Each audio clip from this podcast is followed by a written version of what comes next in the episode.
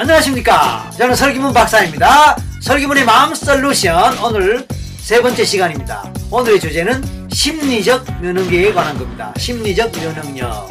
요즘 날씨가 가을입니다. 10월 중순이거든요. 가을이 되, 다 보니까 바람이 찹니다. 그래서 오늘 특히 날씨가 추웠어요. 그래서 이제 이제 겨울이 돼 가나 보다 그런 생각이 들 정도로 날씨의 변화를 느낍니다. 이렇게 날씨가 갑자기 변하거나 아니면 갑자기 싸늘해지는 이런 환절기가 되면은 유난히 감기 환자가 많습니다. 어떤 사람이 감기 걸릴까요?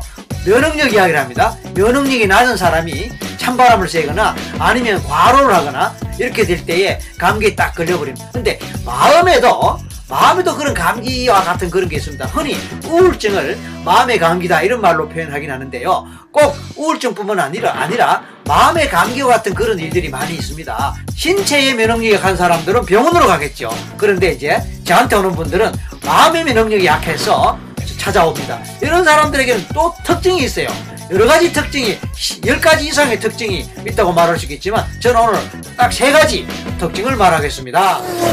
첫째, 할 말 못하는 사람. 난 짬뽕 먹고 싶은데. 누가 짜장면 먹자 하면은 아 난 짬뽕 먹고 싶은 걸 아니 난 짬뽕 먹고 싶다. 라고 말하면 되는데 아, 짬뽕 먹고 싶은데 짬뽕 먹고 싶은데 이러고 속으로 생각하면서 짜장면 먹자 하는데 따라가는 거예요. 할 말을 해야 되는데 할 말 못하고 속으로 넣어놓고 욱 처박아 놓고 그러니까 속이 타지요. 답답하죠 그래서 이제 말하자면 화병이 걸린다. 그런 얘기입니다. 할 말을 해야 됩니다. 두 번째는 이제 예민한 사람이에요 내 예민한 사람은 뭡니까? 가을에 낙엽이 떨어지면 눈물이 핑 돕니다. 어? 입체에 부는 바람에 아 하고 또 눈물을 흘리거나 굉장히 예민할 수 있습니다.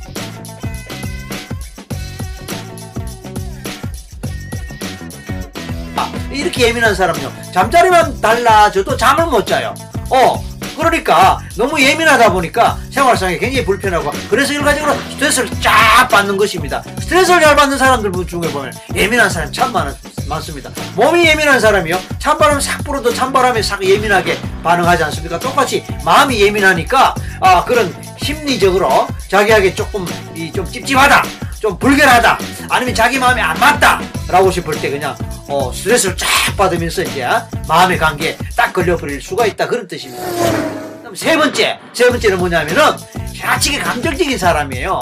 지나치게 감정적인 사람. 예를 들어 어떤 사람이 어떤 일에 실패했다 생각합시다. 그럼 실패했다면은 실패할 수도 있잖아요.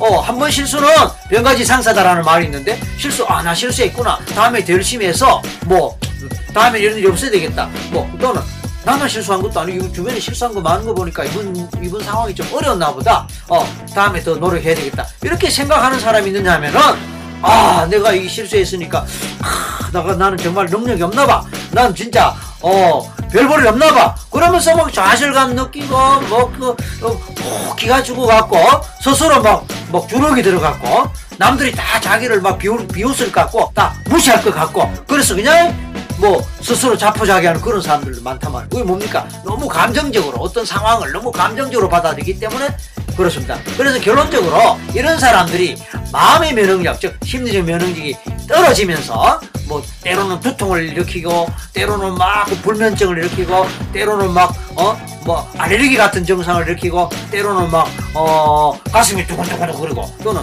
답답하고 하는 이런 신체적 문제까지 일으키는 거예요. 그래서 우리가 건강하다는 것은 몸이 건강하다는 것도 되지만 마음의 면역력이 높아서 웬만한 자극에 또 자기한테 불리한 어떤 그런 상황이 되더라도 그게 감정적으로 대응하거나 또는 굉장히 뭐 마음이 약해져 갖고 할 말 못하는 그런 사람이 아니고 그런 상황에서 당당하게 헤쳐 나가고 대처해 나가는 사람이라고 생각될 수 있습니다. 오늘 제말잘 들으셨습니까? 그렇다면 여기를 눌러서 구독 해 주시고 또 아래쪽 이쪽에 말입니다. 좋아요 좋아요 좋아요를 꼭 좀 눌러주십시오. 그리고 무엇보다도 주변에 있는 여러분 친구들에게 많이 좀 소개해 주십시오. 오늘 여기까지입니다. 감사합니다. 안녕히 계세요.